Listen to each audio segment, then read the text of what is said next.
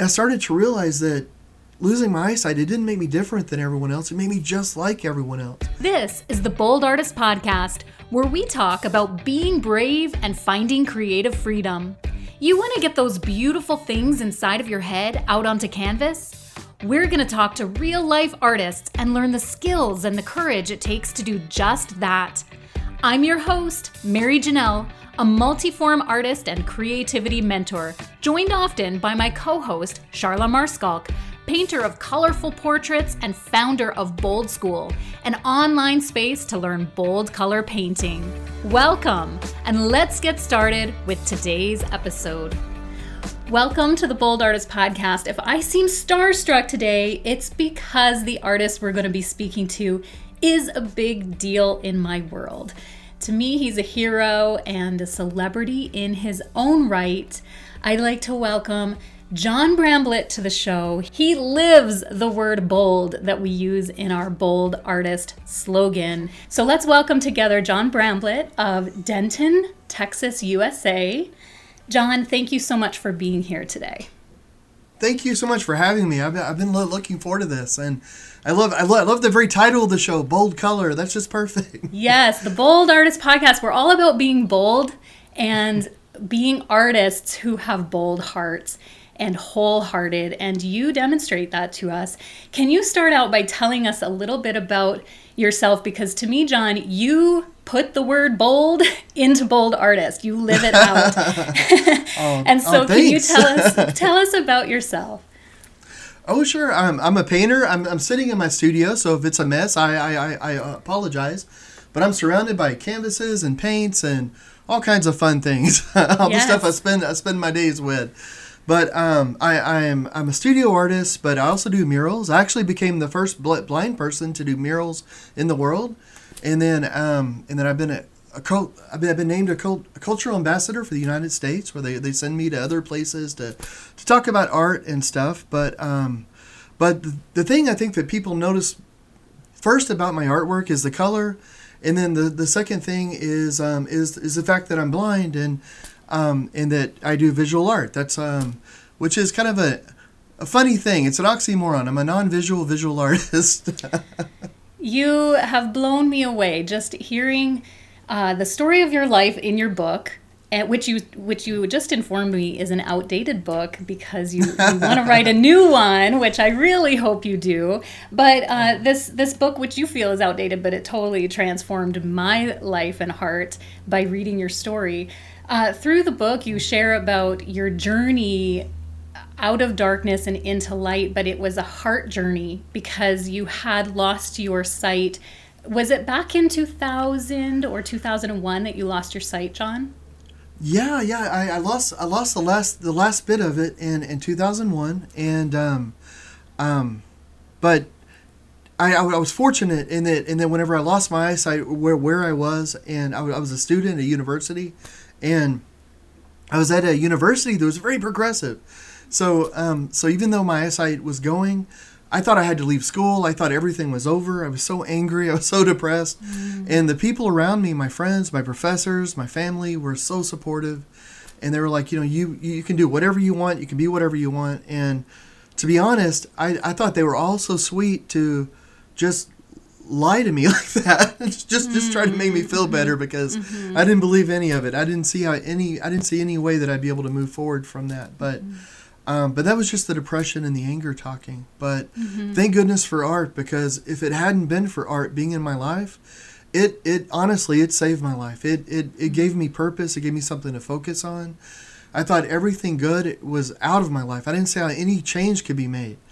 And the wonderful thing about art is that every time you lift a paintbrush, every time you're working on a piece of clay or canvas, you're making ch- changes. And you know, wow. and, it, and, it's a positive sort mm-hmm. of, you know, even if it's small, you are making a positive change every time that you do that. So it's hard to wow. stay in a dark place, you know, whenever mm-hmm. you have mm-hmm. something like that in your life. Mm-hmm. I love what you just said there that every time you're making art, you're making changes. That right there is so powerful, John. And in your in your book, you you talk about uh, the progression that you went through in losing your sight and then becoming a visual artist. What's really unique about your story is that you were not a visual artist when you had sight. You did draw and you were very creative, but your art and the painting aspect of your art was something you developed after losing your sight. Can you tell us a little bit about that? Because I know it's mm-hmm. just it's baffling to us that that that was that that all came to you after losing your sight. I, I know I, I went the wrong way to get into to have an art career. It's funny from the, but for some reason in my brain, like drawing makes sense. Like I think I could draw before I could walk, and but I never thought of making a career as an artist. It was just something that I did every day, and I loved to draw. Um, I I took every class I could. I've always been a nerd, even from when I was little. I read every book I could, and so I learned all about the different mediums of drawing. How to um, I learned how to draft, how to do, how to do the blueprints for houses, how to do all these different things. But it wasn't. It was never my idea. It was never my intention to be an artist. It was just something that I did. Like it was just made sense to me. If um, mm-hmm. but I loved to write. I loved to write, mm-hmm. and I would write every day. And and before I lost my eyesight, it was it was like everything was a 180 in a way. Like I didn't share my writing really. I, I that, that was really private. Drawing and stuff didn't really matter. I drew all the time, and I would, I would do a stack of drawings. They'd get too big, and I just throw throw them away. It didn't you know they didn't really. It was just something that that I did. I loved it, but and I drew every day. But part of that though was because growing up, I was um, had a lot of health problems. I was born with severe a- epilepsy. I had kidney problems. Had a kidney removed by the time I was seven had some other neurological sort of problems, and I was just in and out of hospitals a lot. And the wonderful thing about drawing was that, you know, if I was having a bad day, it, it, it made that day better. It gave me something else to focus on. And if it was, I was having a good day, it gave me something, you know, it was a great way to celebrate a day. So art was just my way of dealing with things. And, mm. you know, it was something very personal to me. Um, and it, it just made every day better. So I drew every day but um, but it was just I don't know. It's funny. Like you know, it's funny. You think that something you did every day like that. Maybe you think, well, I'm going to make a career on that. But I always thought that just sounds crazy. Like there's no way you can make a career in art. That just sounds silly. Mm-hmm. when I was a kid, I, I don't know. I was very conservative, I guess, think, thinking in that way. But so um, you had this background of drawing when you had your sight, and then after losing your sight, I, I read in the book how you had this moment. It's almost like a moment that came to you where you realized you could still see, but not with your eyes. And you drew something and realized I could still see. And maybe if what I drew was raised up off of the surface, I could feel it and that's where the idea is am i describing this uh, correctly john? And that's where the idea to paint came to you because paint had a texture? Yeah i you know it i, I was really afraid whenever I, I learned that I was, I was losing my eyesight i was going to lose all of it that i was afraid it, that i was going to forget what color looked like and everything I, I didn't understand anything about blindness. I had no idea. The only thing i knew was what you learned from TV shows and movies, which is a terrible place to learn about this. Mm-hmm. You have people mm-hmm. that um, go blind, and suddenly it's like it's like they've been hit in the head, and and they don't they don't they don't even know their own family or something. You know, it's it's just mm-hmm. silly what what you see on TV for a lot of things. It's getting better actually, but mm-hmm. um, but whenever um, but you start learning how to do everything in new ways whenever you lose your eyesight like how to how to mm-hmm. how to eat mm-hmm. without getting food all over yourself usually how to cook right. you know mm-hmm. it's incredible how many hot pokey sharp things are in the kitchen and i love to cook for my family i'm the cook but yeah. you have to learn completely new ways of dealing with everything how to pour mm-hmm. water in a cup and how to pour mm-hmm. boiling water in a cup you know and mm-hmm. how to sew on a button um, but the main thing is how to travel how to actually get around independently mm-hmm. because at first you know I, i had always been a very independent person did whatever i want went wherever i want and then suddenly when I was a student at university, and every time I tried to leave the uh, my apartment, I would always end up with cuts and scrapes and bruises. You know, because just getting around without seeing is very hard. Mm-hmm. And mm-hmm. the wonderful thing though is that there's all these different techniques that you can learn, and it's called or- orientation and mobility training. Mm-hmm. So I started learning all this, and that's where you learn how to use a white cane, and then later even like a guide dog, like like like like like my guide dog Eagle, which is snoring over here. Uh, but she, but you learn how to do all this, and and it was after about a year of learning how to use a cane and starting to learn how to travel independently that I thought, my goodness, like like me leaving my apartment and going to the university, going down a, um, a sidewalk, traveling down, was a lot like just traveling a straight line. Like you can feel the sidewalk, you can feel where trees Mm-hmm. are, you can feel where, um, you know, a fire hydrant is, and every time you find something like that, it, it's like a landmark. So you know exactly where you are, and then where two streets cross, you know exactly where in the city you are. Mm-hmm. There's only one place where two streets cross, and then there you are. And I thought, mm-hmm. my goodness, this is so much like the lines going across a canvas.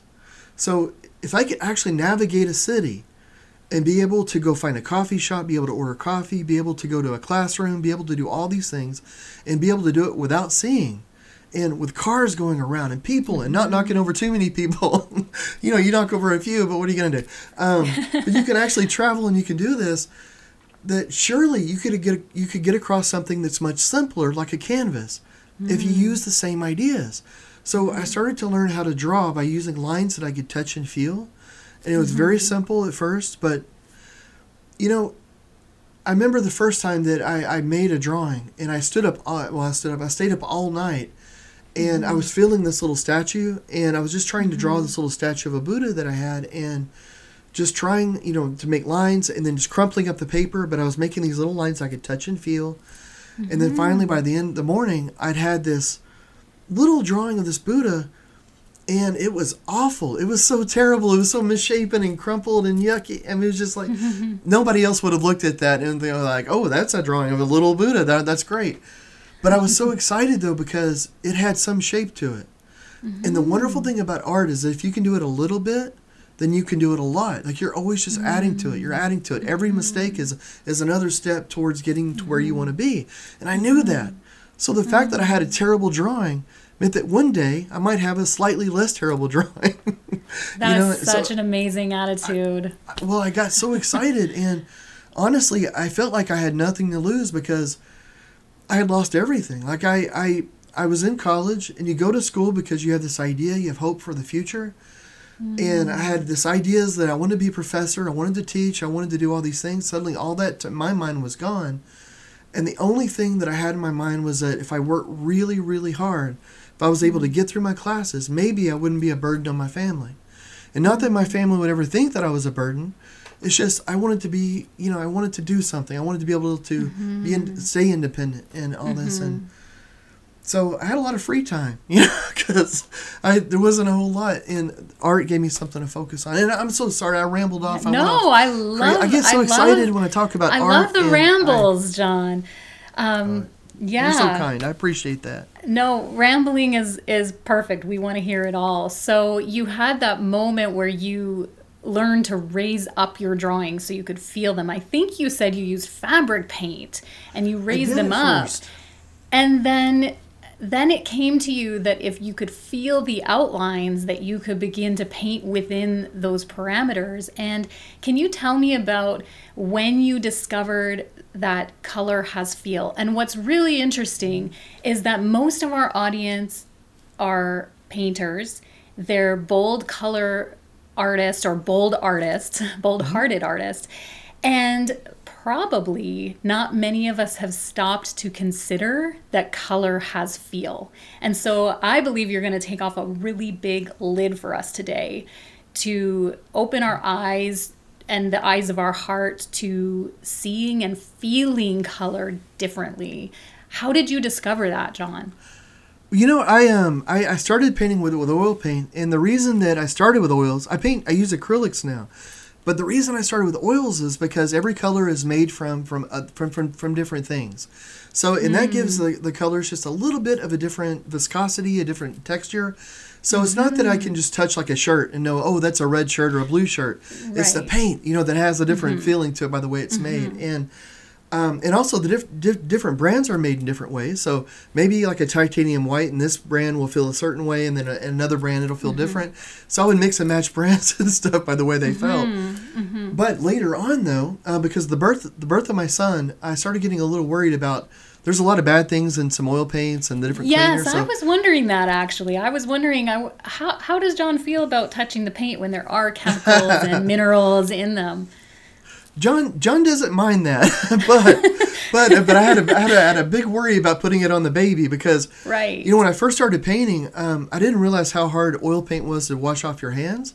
So um, I had a little white dog, and I would wash my hands. He and my wasn't little white? dog. Oh yeah, she didn't stay white for long. I would like little Anne would come over and I'd love her on her and.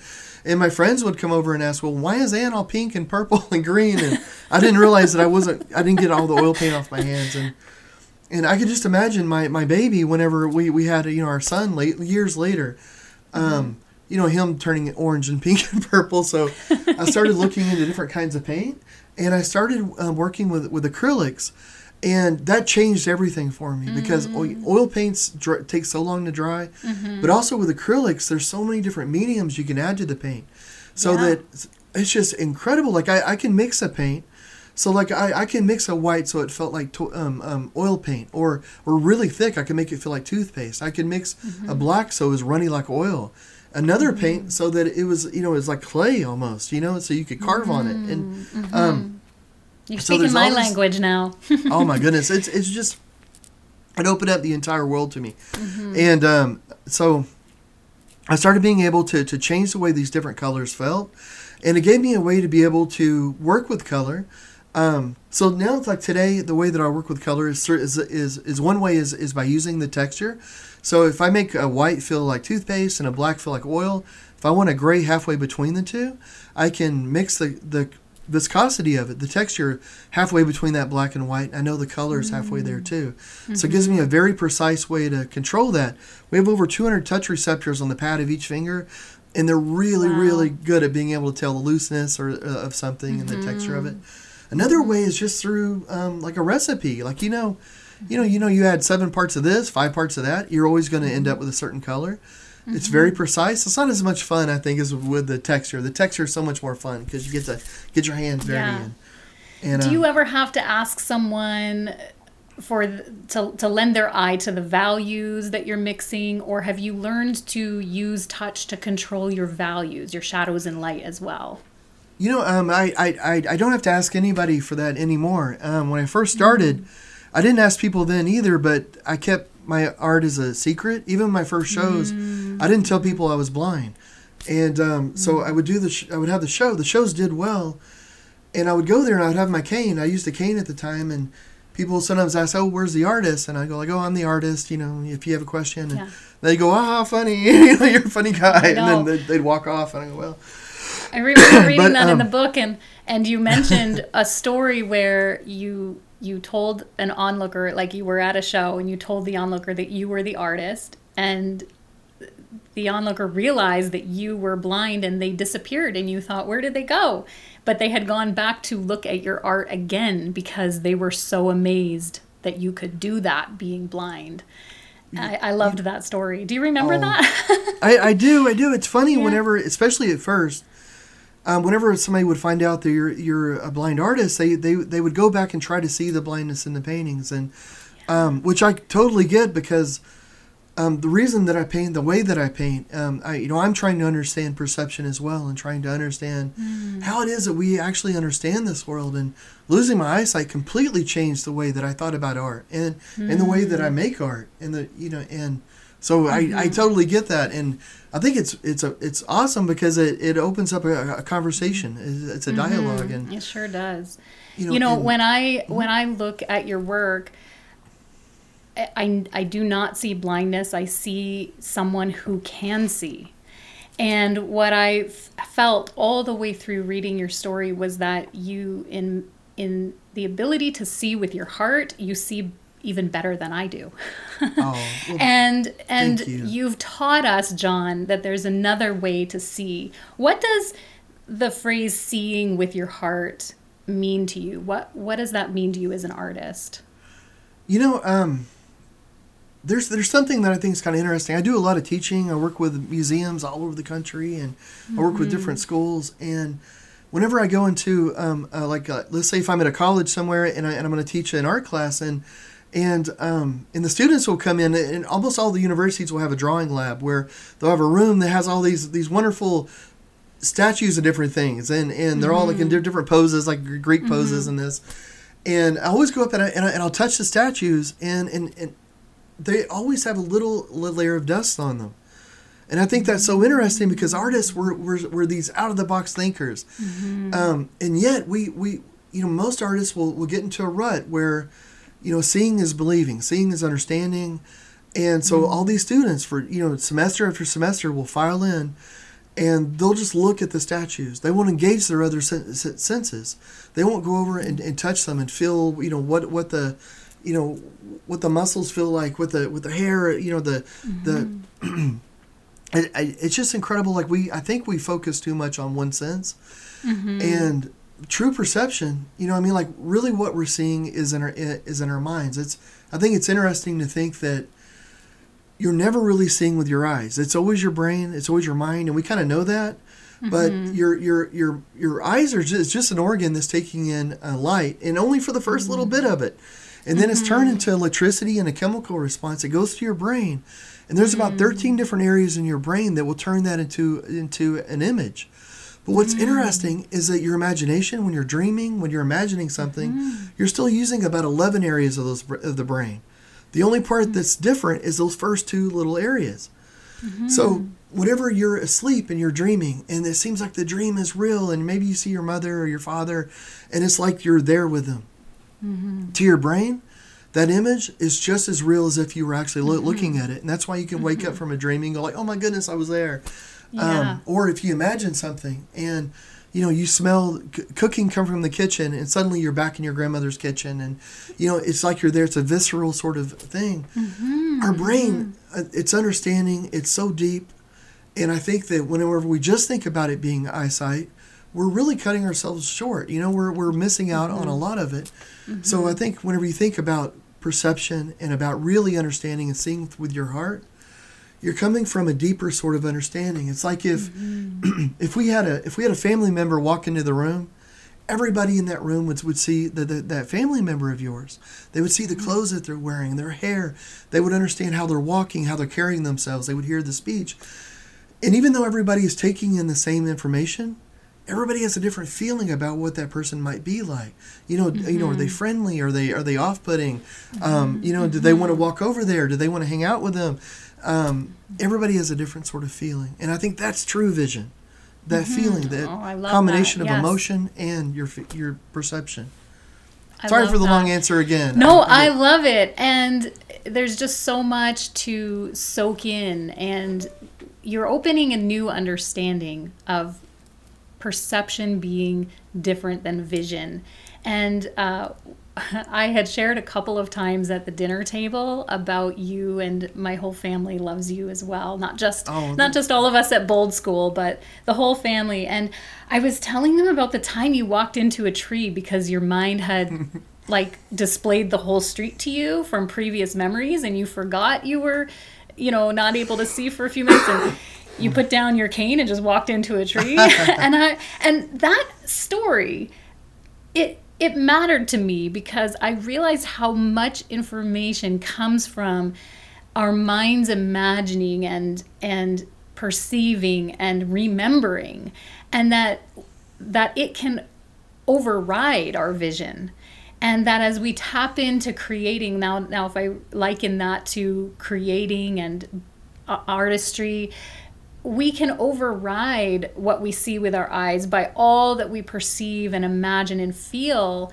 and to me that's just that's so rich and deep and meaningful and i thank you very much for opening my eyes to that and, and here on the bold artist podcast opening our eyes to that Oh my goodness! Thanks. Mm-hmm. Um, That that was shocking to me. That was the first time that I, after I lost my eyesight, whenever um, I was starting to learn how to use a cane, the orientation mobility, and and and if you if you've been sighted, the first thing you have to do is put on a sleep mask over your eyes, because you don't mm. realize how much how much of what you're seeing is actually just Im- imagination.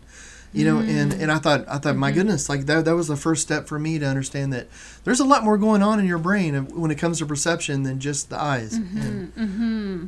but Absolutely. And if I may, John, I just wanted to read here um, just a little excerpt from the very beginning opening flap of your book. Um, It says Shouting in the Dark is the story of Bramblett's life, his struggles with epilepsy, his race against time as he prepares for complete vision loss, and his determination to find a way out of the engulfing shadows of blindness.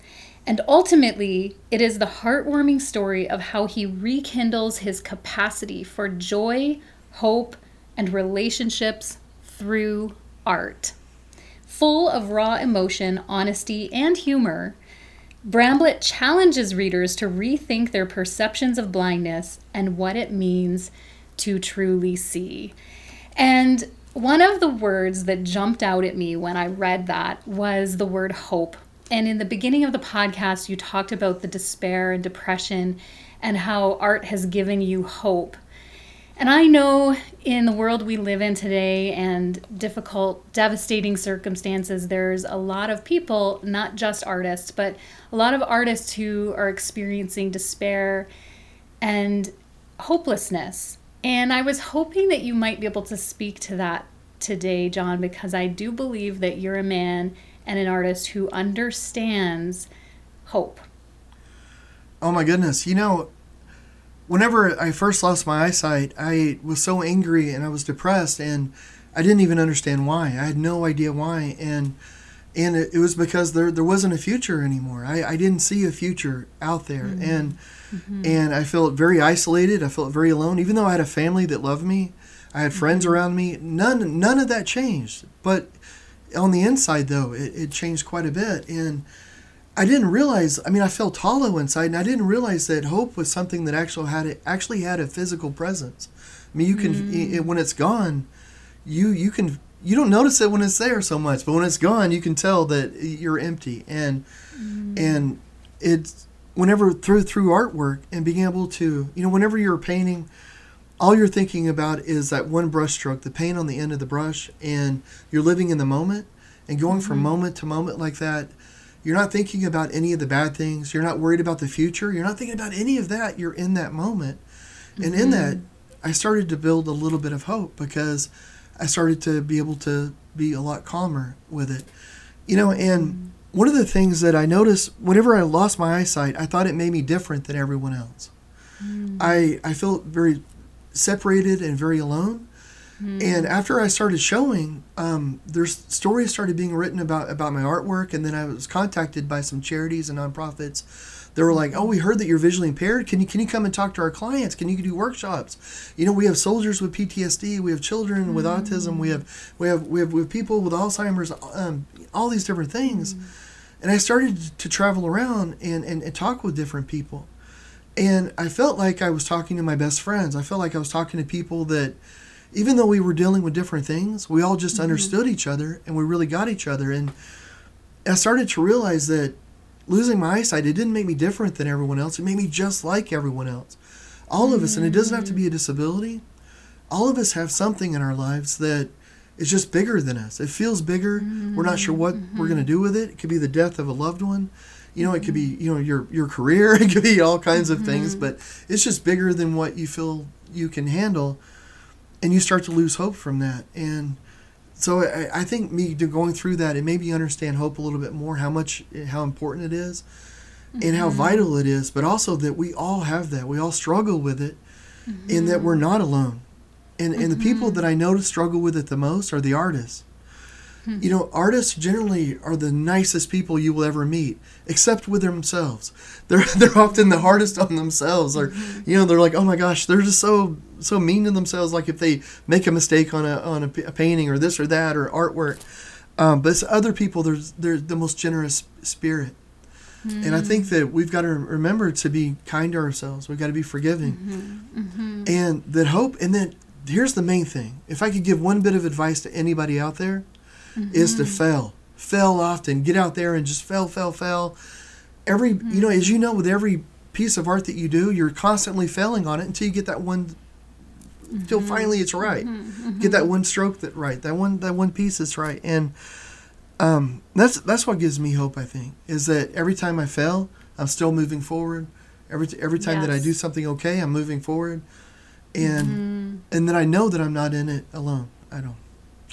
Wow, thank you for speaking hope into our hearts and and uh, I know that for all of us artists who are hard on ourselves and so um, particular and perfectionistic with ourselves, I have learned personally that that does come because I'm I'm looking with my eyes and not my heart. I'm judging from the outside and not um, feeling with the inside. And so your your conversation today, John, it, it moves us into a deeper direction and reminding us to not judge ourselves or the world by what we see, but rather by what we know in our hearts and sense in our hearts. And so that is really a life changing message. I wanted to, before we close, just move back into um, talking a little bit more about your process because you did begin sharing with us about your process of feeling the paint and knowing. knowing uh, what your the values and and how you're painting by touch and texture and I was wondering if you might be able to just share with us bold artists uh, an inside picture into your process. Like, how would you work through a piece without being able to see it? Oh my goodness. The very first thing that I do is that I, I, I work the painting out in my mind first because mm-hmm. um, I, I have to be able to touch the painting and um, and the paints that I work with now and the, the process I have, everything dries extremely quickly and I have I have heat guns and all that, but if I have additives that I put in the paint so that it dries almost as fast as I put it on the canvas, so that helps. But the first thing though is always in, in my mind. Like I just started a painting last night. Here and you know I'll share. It's terrible, but that's okay. That's the one thing I'm I'm, sh- I'm, sharing with you guys. You guys are artists, so you know. So I'm gonna I'm gonna show you this drawing. we know. We know the process. Uh, okay, so I'm gonna put this. Um, I don't in front of the canvas. So yeah, okay. I yeah we can so, see it. It's it's a Work landscape. in progress. Yep, yeah, landscape. it's an 18 by tw- yeah, it's an 18, 18 by 24 inch. Um, it's there's trees in the background, but if you'll notice in the painting, there's all these little black lines.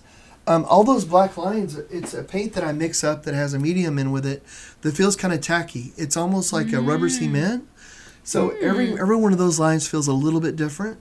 The colored lines are a little slicker. So like the green is almost like a um, an enamel sort of feeling. So mm-hmm. I have to have mm-hmm. different. So when I'm I'm going over the painting, um, every line that I have there, which is an underpainting, it's just me uh, sketching out, trying to mm-hmm, figure out mm-hmm. what what in the heck I'm going to do on this painting, you know, and right. is it going to work out? I don't know. We'll we'll find out. But but every line though has a different texture to it. Um, when I first started, all the lines had to be giant, thick lines because I wasn't very good at touching. It was like when I first learned Braille. Mm-hmm. Everything felt like the letter A. Like there was no way. I thought it's impossible to tell all these all these little dots. You're reading a heck? book. A A A A A A. Yeah, it's like ah. it's like everybody's yeah. just yelling. And, um, but it, but over time though, you start to get better at that. You know, it's like anything. And mm-hmm. so at first, all the lines had to be giant, thick lines. Over mm-hmm. time, I could make them thinner and thinner and thinner, and then finally, it got to the point where they just had to feel different. I could have a rough canvas, then over mm-hmm. that rough canvas, I could have some really slick lines. I could have some some mm. some like tacky lines. You know, just just just mix it up. Mm-hmm. But the main thing though is to understand if you're if you're a sighted artist, you're used to using your eyes to understand where you are on a canvas and where you've been. Now, if you're a person who's blind, you're going to use your sense of touch to understand where you are on a canvas and where you've been, or in a room or anything. You always use your sense of touch to understand mm-hmm. the world around you. Mm-hmm. So, th- what I do is I just make sure that the, what I use on my canvas gives me enough information. So, I have enough landmarks to fill, enough information there to, mm-hmm. to be able to, to navigate and understand what I'm putting down. Because mm-hmm. when you first start thinking about painting without vision, um, it's a misnomer, really. Really, you're just painting without using your eyeballs, you know, your eyes. Mm-hmm, mm-hmm, so mm-hmm. I'm still using vision, but instead of using my eyes to understand where the mark is, I'm using my mm-hmm. hands, my fingertips to feel where the mark is. And then in my mind, I'm, I'm holding that image and I'm building it.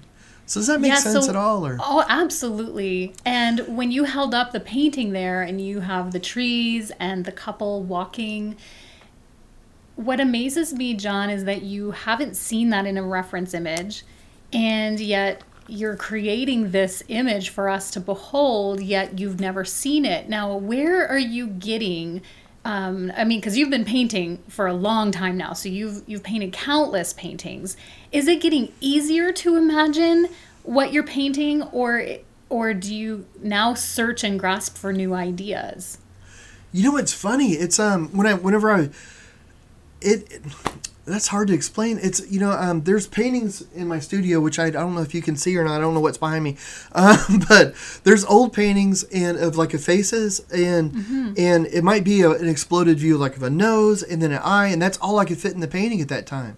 Mm-hmm. And so for me, that that that was as detailed as I could get. There was there was no blending, there was no shading, there was none of that. So mm-hmm. at the time, that that's as much as I could perceive, and, and I and I, I felt like I was just doing amazing.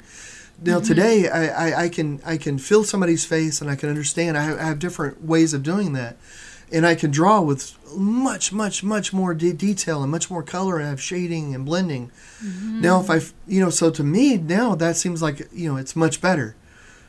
But if I flash forward, you know, maybe 10 years in the future, what I'm doing today may seem very, you know, like very basic and rudimentary. So, right. but that's the wonderful thing about art is that every time you, you, you create, every time that you spend time in your studio, you're pushing what you do a little bit further. Yeah. and pushing the boundaries. Mm-hmm. Yeah, and it's mm-hmm. always cutting edge because it's always, mm-hmm. you know, mm-hmm. you're always working at the limit of what you can do. Mm-hmm. And that's mm-hmm. one of the things that's so exciting for for me, at least I I know when I first started painting was because I was very angry and I was depressed and it helped me and that's why I painted. I still paint for those exact same reasons today, and they still help me the same amount. You know, mm-hmm. I, I, I I'm happier. You know, I'm I'm, I'm you know I'm a very happy person and all. You are. And and it it thanks to the artwork. You know, every day I have my yes. therapy and. I paint every day, and I usually paint eight to ten to twelve hours every day, seven days a week. Mm-hmm. Um, I, my studio is in my home. We're about to open another one, um, a, a, gallery, which will be interesting. Um, but my family come in here. I have couches around here. We hang out. My son will watch stuff while I'm painting, or he'll watch stuff and I'll listen to it. Mm-hmm. And I don't know. It's um, for me, painting is just my life. I, I, I dream at night. When I dream, I'm dreaming of paintings. Um, mm-hmm. When I wake mm. up, I live in a very. I always thought about blindness being a dark world, but for me, it's a very tech, technicolor crazy world. Whenever I hear music, I see color. Um, mm-hmm. I'm constantly thinking about things that are around me, and uh, mm-hmm. I don't know. It's hard to explain. It sounds like a very I don't know. You're doing wonderful Seuss explaining sort of it. oh, thank you. You're doing wonderful explaining it. I I fully comprehend and and just have this just this wonderful sense of of who you are and all that you see with your heart and I want to thank you for sharing it with the world and for being bold enough and brave enough to begin painting and such vulnerability when we link or when we think that we link um, visual eyesight to visual arts. And yet you've been there to to expose that that doesn't have to be. We can paint with our hearts. We can paint through what we perceive and feel. And and i just deeply appreciate you leading us, John, in, in showing us what's possible, that we don't need to depend on our eyes and what we see. Oh, well, thank you so much. And mm-hmm. if we if we ever if I, if I, if I ever had the chance to, to meet to meet you in person, I would love to to to, to, to, to put a blindfold on you and have it and, and, show you the way that I paint. I I do I do workshops um, all over in museums where we blindfold people and it's so funny. I would, I would love, I'd love to, to, to do that with you. But it, it's funny where when um, the workshops I do with people who are sighted, ninety nine percent of the workshops I do are with people that are sighted, and um, yes, and it's always funny. It's just like a few minutes in, people, you know, first they'll say, "I don't see how in the world you paint," and then I show them, yeah. you know, we, we put the blindfold on and we have the paints where I'm mixed up and the drawings that I've made, and a few minutes in, there, it's almost invariably, "Oh, I get it," you know, because they can touch the drawing, they can feel it. But um, yes. but that'd be so much fun. I would love to do that one day. Well, I'd love to do that in person, but if we were not able to meet up in person, I would even take that challenge and do it from a distance virtually and and give it a shot. I I understand to a certain degree all of how you process and feel because I come from a sculpting background and I rely heavily on my sense of touch for sculpting and um and and I actually try to translate that into my painting. I, I feel that I'm stronger in sculpting than painting, and so I'm always trying to move my that ability to cross over mediums that way. And I I feel like you've opened a uh, opened the lid up for me a little and and shown me some other ways I could approach it. And so that's exciting for just for me as an artist, and I'm sure for all the listeners and watchers of the Bold Artist podcast. So, in closing, before we uh, sign out here, John, would you give us a quick snapshot of what life in the in the life of what a day in the life of John Bramblett looks like right now. You said you have a home studio, you're opening a gallery, but what is like what's life like right now? If people go and and get your book, Shouting in the Dark: My Journey Back to Light, and it leaves off quite a number of years ago. I just want to tell them where you're at now. yeah, it's well, it's a little different with, with, with COVID. I, I used to fly about two two three times a month, going going to different shows and things. So now a lot of the teaching, a lot of that is done through Zoom. So you know, um, so so I'm doing that. I'm starting to, to travel a little bit more, but I usually wake up about about somewhere between six and eight a.m. Um, and then I'll, I'll, get, I'll make coffee and I'll, I'll, I'll, I'll feed, I'll, I'll, feed my, my, my guide dog. Um, well, we feed, I, I, feed her first and then I make coffee. and you said her name is, her, Eagle, her name Eagle. is Eagle, like the, e- the bird? Like, like, like, like, like the bird, uh huh. And okay. you don't, you don't, you don't name the guide dogs. You don't get them until they're about two and a half years old. Okay. Um, she is a sweetheart. She is, I, she's my second guide dog. All guide dogs are brilliant. My, my first guide yes. dog, Echo. Um, yes. She was actually put in the Animal Hall of Fame. She was she traveled so much. See, I know Echo from um, the book. Echo oh yeah! oh book. my goodness! Yeah. I miss yeah. Echo. And she, so she now I didn't know. Year. I didn't know about Eagle, so um, oh, that's exciting. You would love Eagle. Eagle is a lover. She is just a sweetheart. Aww. She's just she's just the sweetest dog. But and then I'll, I'll come into the studio and I'll and I'll I'll paint. Um, and then my son, um, right, right now he's homeschooled, and um, so usually about about three days a week I do lessons with him. So he'll come in and nice. and I put all the, the I put the paintings away because it's all attention on him, and we'll and I'll, I'll do I'll do a couple lessons and we'll. And how we'll, old we'll is he? He he is thir- thirteen years old. Nice. And um and he, and he has Good just, age. just yeah he's he's he's yeah. he's so he's such a sweetheart, and yes. um so we'll do that and then he'll leave and uh, um I, I might make us lunch, and then I'll I'll paint and then I'll generally paint until about six o'clock um, and then I, and then I'll make dinner for the family, and then we'll we'll eat dinner. Maybe we'll watch a show or something, or we'll we'll play a game. Right right now we're really into into board games and stuff, so we'll we'll play some games, and then I'll paint until maybe midnight, one, two o'clock in the morning. Wow. And then it and then it just sort of swips, you know. But also yes. during the time that I'm painting, my wife, who is the the nicest, most amazing person you could ever meet. Uh, my she's my best friend, and we we we're, we're in this together. All this stuff. She she's so much smarter than I am, and she um, handles a lot of the like like the speaking things that I do and all all the all the business mm-hmm. sides of it. She she worked at the um, university for years as a director, left that, and then she started doing the art stuff with me, and um, so it's just a family affair, and we we kind of hang yes. out all day, and and um, they're very understanding about my obsession with painting, mm-hmm. and um, which is brilliant. You know, that's awesome. Well, your wife's name is Jackie, am I correct? Yes, yes. And Jackie was in your book, and when you met her, she was painting. Yeah, she only painted for a very short amount of time.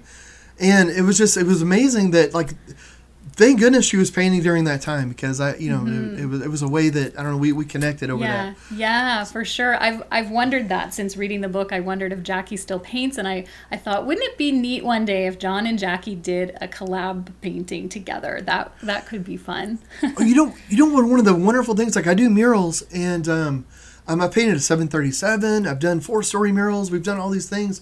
Wow. Um, the only kind of painting that she does is is is with me on the murals. And when it first started, because a, a visually, impaired, visually impaired person had never done a mural before, and I didn't realize that when I was doing the first one on for World Sight Day, and and wow. um, and I was doing it, and we had an international film crew there, and they were like, "Hey, by the way, did did you know that a blind person's never done a mural?" And I was like, "No, I didn't know that. Wow. That's interesting." So, um, but um, but it started from that, and then in you know in my studio, nobody helps me with my painting. Nobody, I don't ask people. It's I mean, what what's the use of that? What's the fun of that? If mm-hmm, you know, if mm-hmm. I mean, art is about your ideas and your expression. Mm-hmm, mm-hmm. Why give the fun part of that away to someone else? So you know, in my studio, mm-hmm. I, I I get to have all the fun doing all this. But on the on the walls though, so if I'm doing a four story mural and I might be on a on a lift, you know, going in different parts of the wall, um, I have a radio and then I have I have actually a canvas that I did of the painting, and then down on the ground, my wife is is operating the crane and she has wow. like a, a, digital copy of it. And I can ask her and say like, all right, okay, I can feel where the tree is, and I can feel on the wall where I painted where the, the that is. But where, where's this other tree? It's just like, oh, it's ten feet away on your right. You know, about five feet ahead. I'll Yeah. go, okay, okay, I got it, I got it. And then Yeah. it worked from that to um, to her actually coming in and putting like some paint on the wall at times. Mm-hmm. And um, she's the only person I've really painted painted with, and the only time we do it is on murals. We just did an 80 foot mural for a city, and it was so much fun because we got to do it together. I've never Mm-hmm. painted with someone before, and yet to do that with your best friend, Yes. and we just clicked. She understands my art so much, you know that Yes. yeah, I can say, oh, you know, I want to do this, I want to do that over there. So if you could take that color and add that there, and she'll do it, and I'll go fill it. I go like, that's brilliant, that's perfect. You know, it's just, I don't know. It, it- sorry, I Mm-hmm. Just got off it. it, no, I love it. It's amazing. I actually up here um, in in my area, I know another couple who paint murals together, and Mm-hmm. I've seen their teamwork, and and I know exactly what you mean. That it's it's I'm sure an amazing experience to do that with your best friend, and it's such a big project. I would think you would need an assistant no matter what. Yeah, that's a it's- really big undertaking. So Yeah, it's um, nutty. I'm- yeah, yeah. yeah. I'm so I'm about, happy I'm about to do a that hospital, with and that's going to be, yeah. It's Oh wow. Wow, well, I hope to see that on social media, and I wanted to let all of our watchers and listeners know that you can find all of John's links in our show notes. You can connect with him on social media, his website, and I do want to encourage you again to order the book and to um, wait for John's new book that I really hope he's going to write. so we'll all be waiting for the new book. But meanwhile, you will definitely experience a rich, um, a rich, heart-opening kind of experience from shouting in the dark, my journey back into light. I, I didn't have a dry eye through through the whole book. It was just really impactful. Thank you so much. Yes, well, we can't thank you enough for for making the time for us here at the Bold Artist Podcast and being on the show, John. You have just truly opened our hearts to a whole new way of seeing and to see our art uh, with our hearts and with our perception. And it's just such a valuable gift that you're putting out into the world. So thank you. Thank you so much for, for letting me be on here. I appreciate that. I feel so great. It was so wonderful to, to, to have a chat with you. And I can't wait to get back to painting. I don't know. I feel so good after our, after this this conversation. I want to put some of that Yes. onto the canvas. Yeah, you just take all this wonderful conversation and pour it out onto that canvas. And um, I, I'm so glad that it has inspired you and to be the amazing artist that you are, that that this would that this show and experience would inspire you. And we can't wait to see what unfolds for your life and your gallery and all that's in store for you. So keep being who you are the bold artist that you are. Um, we are just so thrilled to know you and hear your heart john bramblett. Thank you so much.